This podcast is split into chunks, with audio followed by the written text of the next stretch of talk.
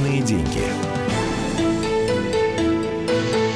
Добрый день, дорогие друзья. Продолжается эфир «Комсомольской правды». Меня зовут Евгений Беляков. А сейчас, в ближайшие 45 минут, будем обсуждать экономические темы. Их достаточно много накопилось. Есть новости, которые было бы интересно обсудить. Есть темы, которые были подняты в нашей газете и на сайте, которые тоже, я думаю, будут не безинтересны нашей аудитории. Поэтому в ближайшие э, несколько десятков минут. Не переключайтесь, если вы заинтересованы в экономических новостях. Для вас будет э, много чего любопытного. Ну, давайте, наверное, начнем с новостного фона. Э, что сейчас происходит у нас на рынках? У нас, в принципе, наверное, в последнее время мы не так сильно обсуждаем, что у нас происходит с рублем, валютами, что у нас происходит с нефтью. Как-то более-менее все устаканилось. Это не 2014 год, не 2015 год, когда были большие колебания. Сейчас у нас все более-менее тихо, спокойно.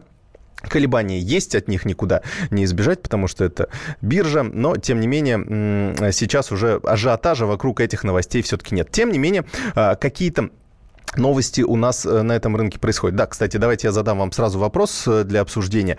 А, есть ли у вас заначка в долларах евро?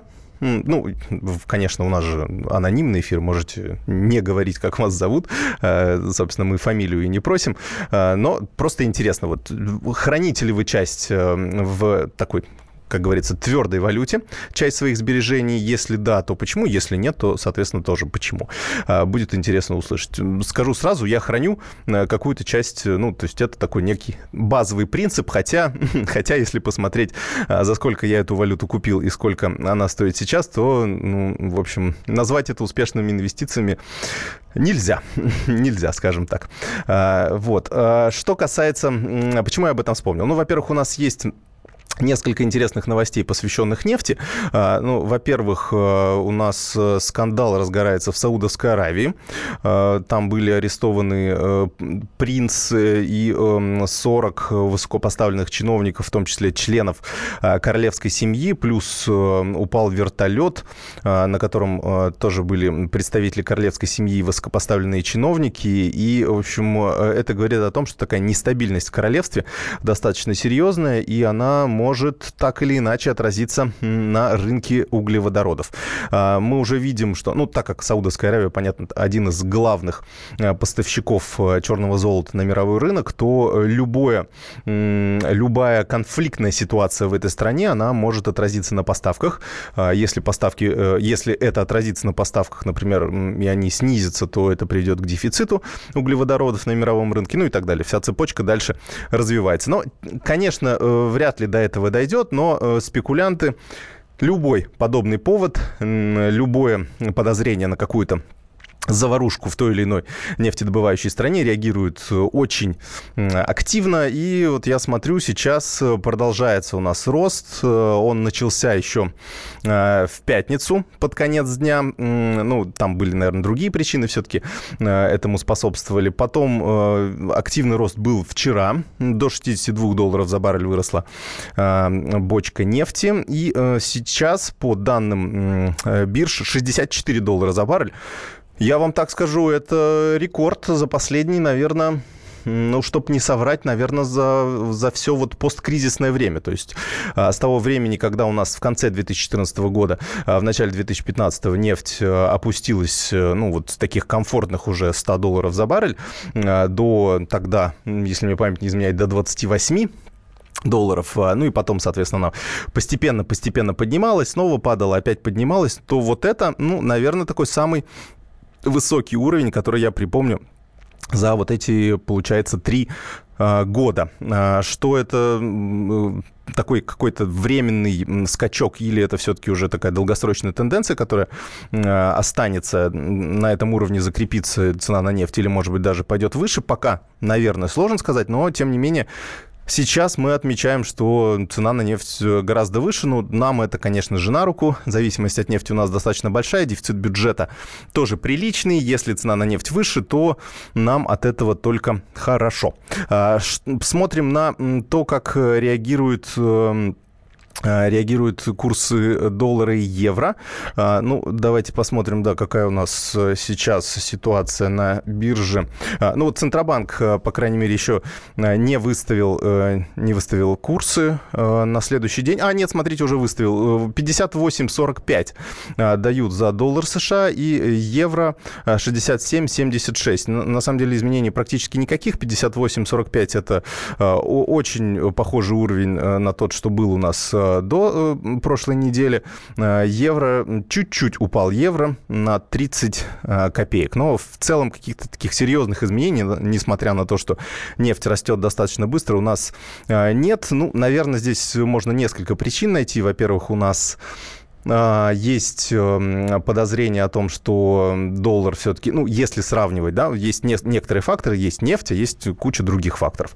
Так вот, если нефть у нас тянет рубль вверх, а, то другие факторы тянут рубль вниз. Ну, в частности, денежно-кредитная политика Центробанка, который будет продолжать а, снижать ключевую ставку. Это, с одной стороны, хорошо, это а, сделает более доступными кредиты. С другой стороны, это нехорошо с точки зрения влияния на курс нашей валюты. Поэтому, поэтому здесь вот у нас сейчас мы, наверное, нашли такой баланс. То есть разные факторы э, тянут в разные стороны, при этом у нас курс остается стабильным, наверное, это тоже хорошо, потому что стабильный курс – это то, чего мы так долго ждали, э, то, чего и наши власти, собственно, долго добивались, и э, нам, я думаю, тоже так будет гораздо, э, гораздо понятнее. Хотелось бы, конечно, чтобы курсы валют вернулись к тем показателям, которые у нас были, например, до 2014 года, но я думаю, что это невозможно, что нужно уже привыкать жить в новой реальности, но, по крайней мере, быть как-то защищенными от таких вот резких колебаний. Напоминаю, телефон нашего э, эфирного телефона 8 800 200 ровно 9702 э, и 8 967 200 ровно 9702 это телефоны, по которым вы можете присылать свои э, сообщения в WhatsApp и Viber. А, вопрос простой. Есть ли у вас заначка в долларах и евро? Если есть, то почему? Если нет, то тоже почему. Значит, дальше. Что у нас как раз... Почему я вас спрашиваю? Потому что в ЦИОМ на днях спрашивал о том же самом э, россиян, 1500 россиян, как обычно, из 1800, точнее, э, респондентов в возрасте от 18 лет в разных регионах страны. Спрашивал их о том, э, какие у них ожидания по валютным курсом.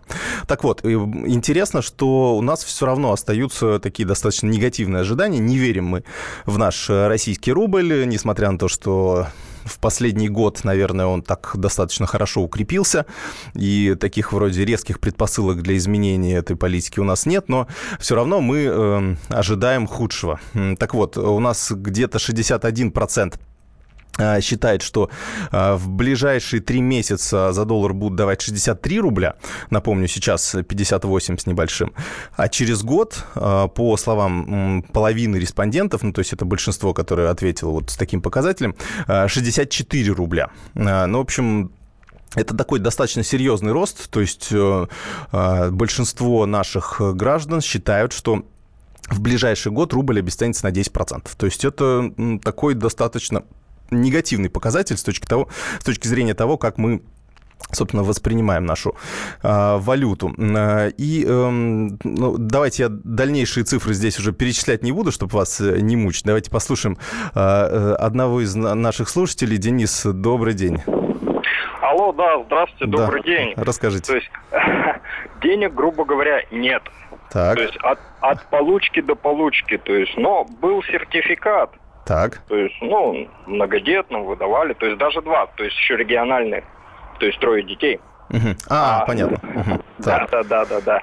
То есть, но, грубо говоря, разные, то есть были думки, то есть, может быть, как-то там схемами серыми, но, откровенно сказать, все вложили туда, куда нужно, то есть купили просто комнату. Угу. А, ну, в недвижимость, да, вложили. Ага.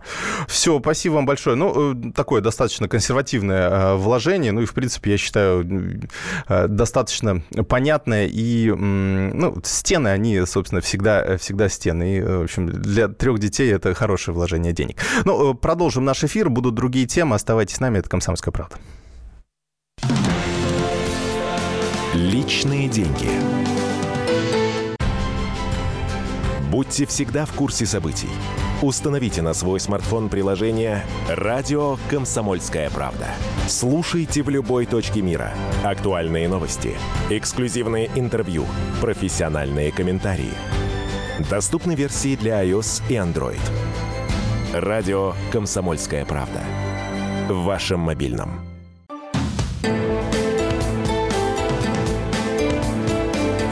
Личные деньги.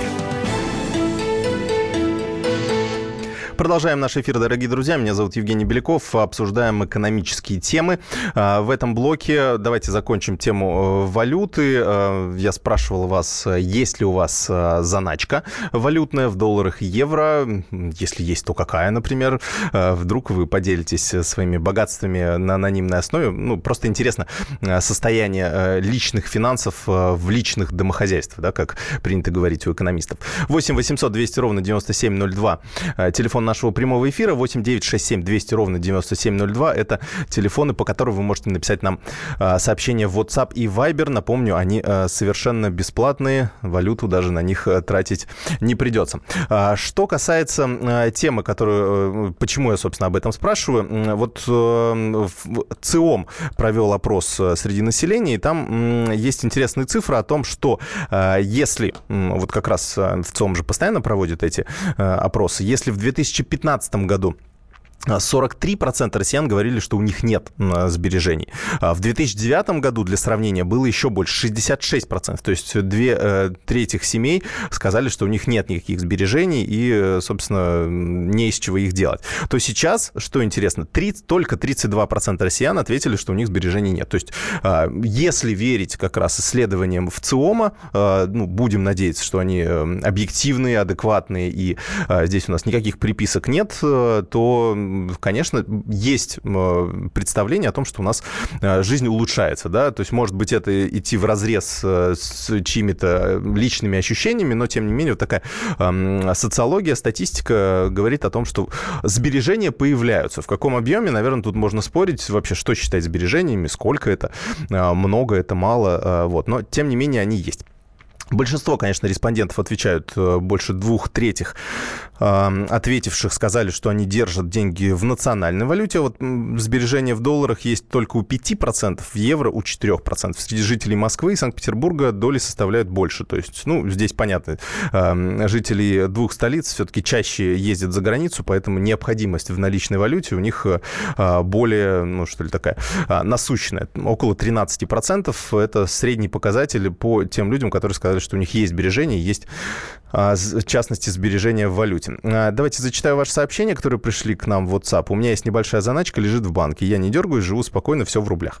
Все в рублях храните. Так, ну, в принципе, вот в последние а, два с половиной года это была самая правильная стратегия. Ну, вот как вот если мы постфактум проверим вот, эффективность различных инвестиций, лучше всего было хранить деньги в рублях. То есть ни доллар, ни евро, они, собственно, нам ничего не принесли принесли. Те, кто, э, может быть, э, есть, так, у меня есть друзья, которые вложились э, в доллары, еще успели вложить их по курсу там 35-40. Вот они купили их, они верили, что э, рублю ничего хорошего не грозит, и, в общем, тогда очень дико радовались, что все произошло так, как произошло э, в 2014 году, потому что, ну, действительно, их покупательная способность, их э, сбережений выросла просто вдвое.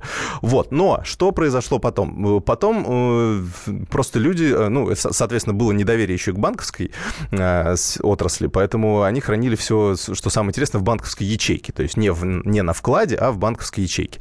А, и, э, то есть, за нее надо было тоже платить. Мы как-то сели вот буквально э, пару месяцев назад и посчитали. Вышло, что если бы они вот ничего не дергались, э, хранили все в рублях и держали бы на депозите в банке под определенный процент, у них было бы сейчас больше денег, чем они получат сейчас, если продадут все свои доллары. Особенно учитывая, что сейчас он еще продолжает падать. Ну, вот это, это к вопросу о том, как, когда, в каких валютах хранить свои сбережения. Может быть, и не стоит стоит дергаться, пытаться на чем-то спекулировать. И, или если уж спекулируешь, то, ну, тогда, наверное, надо идти до конца. То есть надо и покупать, и продавать, находить э, возможности и в том и другом случае. Потому что вот один раз удачная сделка, она, собственно, ничего, э, ничего не принесла э, людям. Так что, так что здесь, здесь нужно быть так достаточно аккуратным. А, у нас есть звонок. Виктор, добрый день, слушаем вас. А, добрый день. Да, у вас какая заначка? Поделитесь секретом.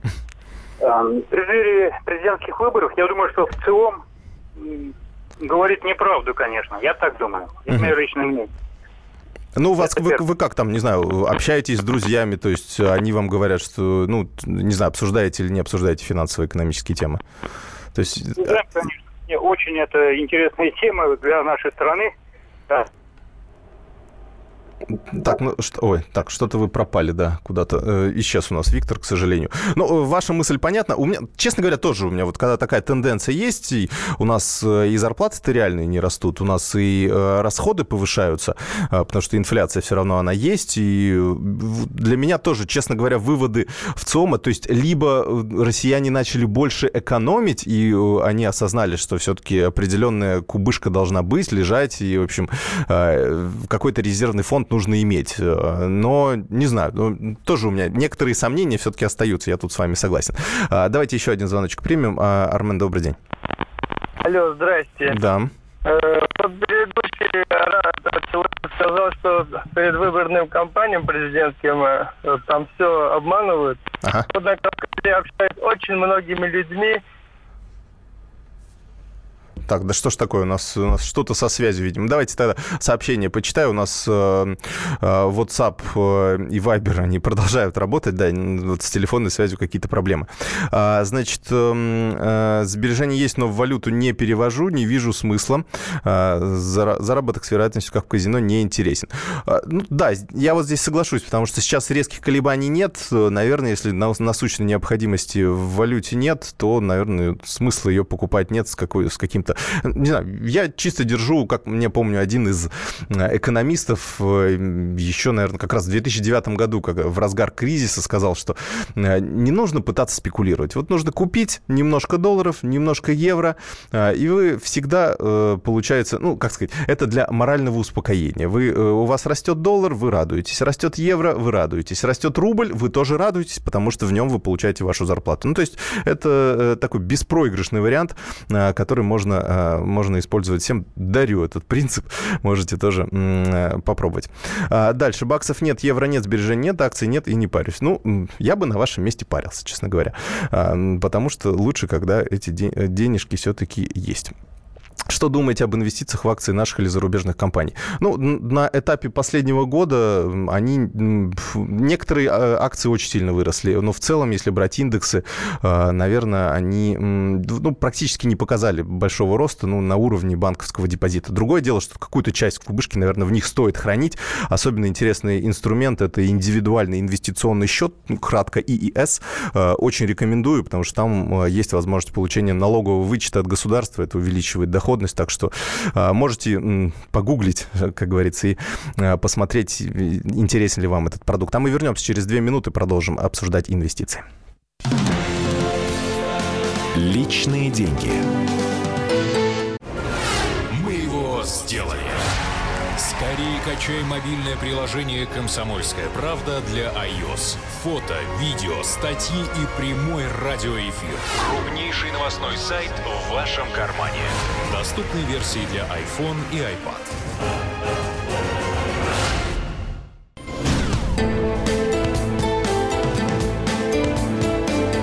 Личные деньги.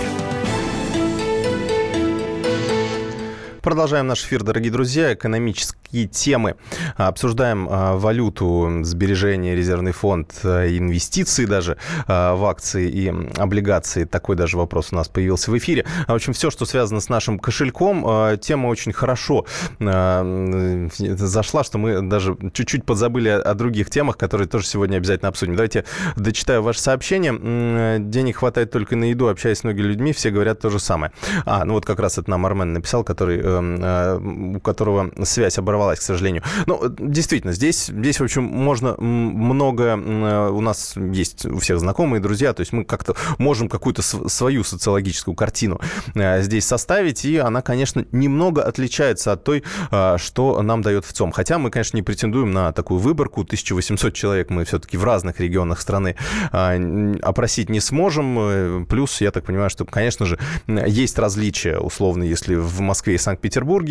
Я думаю, что здесь э, количество людей, у которых сбережения есть, и есть, например, валютные сбережения, оно, конечно, гораздо больше, чем у людей, которые живут э, либо в региональных центрах, либо в небольших городах. Здесь, конечно, ситуация экономическая, она довольно сильно отличается. А, да. А, что, давайте перейдем к другим темам. А, наверное, есть у нас две интересные публикации и на сайте «Комсомольской правды», и в газете сегодняшней. Первая про картошку фри. Да, решили наши корреспонденты разобрать вообще, что это за такое изделие, причем с разных сторон. Выяснилось, а, что э, картошку фри, вот я думаю, что многие из нас э, так или иначе, хоть мы и будем, конечно, э, пенять э, на то, что мы все за здоровый образ жизни, но я думаю, что многие из нас, Макдональдсы тем более сейчас не только в крупных городах, но и в достаточно мелких городах, а если кто-то из небольших городов, сам по себе знаю, приезжает в какой-то крупный мегаполис, наверное, первым делом туристы идут в Макдональдс, если его нет рядом с, ну, с вашим городом, то это как, не знаю, мне кажется, как одна из главных достопримечательностей. Сейчас ничего рекламного здесь нет, просто ну, определенный факт. Да, люди вот идут туда, это ну, какой-то аттракцион.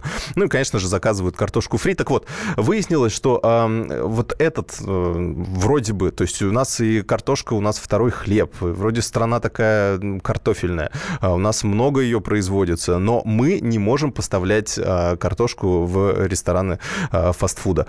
Почему? Э, очень интересный вопрос, э, потому потому что, оказывается, у нас нет таких производств, которые бы удовлетворяли э, требованиям э, заказчиков. То есть, э, вот если посмотреть, у нас есть даже подсчеты того, сколько...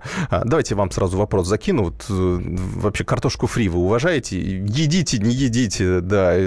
А, покупаете, не покупаете, нравится, не нравится. Вот 8 800 200 ровно 9702, телефон прямого эфира, и 8 967 200 ровно 9702. То есть ваше отношение вот к этому виду фастфуда, ну, по-разному. Может быть, я вот, честно говоря, не помню, когда в последний раз ел, ну, точно несколько месяцев назад точно ел. А, ну, потому что, да, периодически фастфудные рестораны посещаю, а, потому что это удобно, это быстро, и это даже по-своему вкусно. А, так вот, 6,5 миллиарда рублей по подсчетам одного из агентств потратили россияне в прошлом году на картошку фри. Если вот разделить, наверное, на среднюю стоимость, я сейчас боюсь, наверное, посчитать, но, в общем, это, мне кажется, точно по порции на человека в год будет, если вот так разделить и на, на среднюю стоимость э, этого блюда. Э, так что, ну, можно считать это достаточно хороший показатель спроса на этот продукт, но оказывается, что вся эта картошка импортная. То есть в основном ее поставляют из Польши, технологий у нас таких нет, там нужны специальные, я даже могу вам зачитать. Меня, честно говоря, поразила такая щепетильность, что ли, заказчиков этого э, вида продукта, что корнеплоды отбирают размером 4-6 сантиметров с небольшим количеством глазков. Глазки должны залегать не глубоко, чтобы не срезать с кожурой много мякоти и уменьшить массу отходов. В среднем на производство кило фри тратят больше 3 килограммов сырья. А, в итоге а, э, даже почти 4 килограмма сырья. В итоге тонна фри это почти 4... Э, а, вот здесь еще добавляют не только, соответственно, картошку, но и картошки добавляют... Слушайте, вслушайтесь в эту сумму. 360 литров хлопкового масла и 120 килограммов соли. А, то есть на одну тонну а, перераб... полученной уже картошки фри э, добавляют 360 литров масла и 120 килограммов соли. Ну, это какой-то феноменальный. Понятно, да, что мы едим? У меня, честно говоря, так уже представление немножко ухудшилось о картошке, но, но тем не менее. Вот, вот они, простые факты. А, и, эм, в общем, как, эм, как говорят производители, что это достаточно сложный а, технологический процесс, который нужно настроить. В общем, э, нашим э, фермерам легче, нашим фермерам, э, сельскохозяйственным производителям легче вскапывать картошку и продавать ее уже оптом. Ну, это, кстати, собственно, может быть, я не знаю, можно ли это считать иллюстрацией нашей такой не знаю, лени или не лени, да, или, или чего-то другого, или, может быть, нашего технологического отставания, но вот мы как нефть продаем, да, ну, как мы лес-кругляк продаем, нам почему-то легче сырье продавать, а, чем э, производить из него какой-то продукт с более добавленной а, стоимостью, за который мы можем получить больше денег, но для получения которого нам нужны дополнительные инвестиции, которые, э, может быть, отобьются не, не за один год, а за 10, а то и 15 лет. Но но, тем не менее, есть у нас один пример. В Липецкой области сейчас уже э, строится завод, и, э, собственно, он должен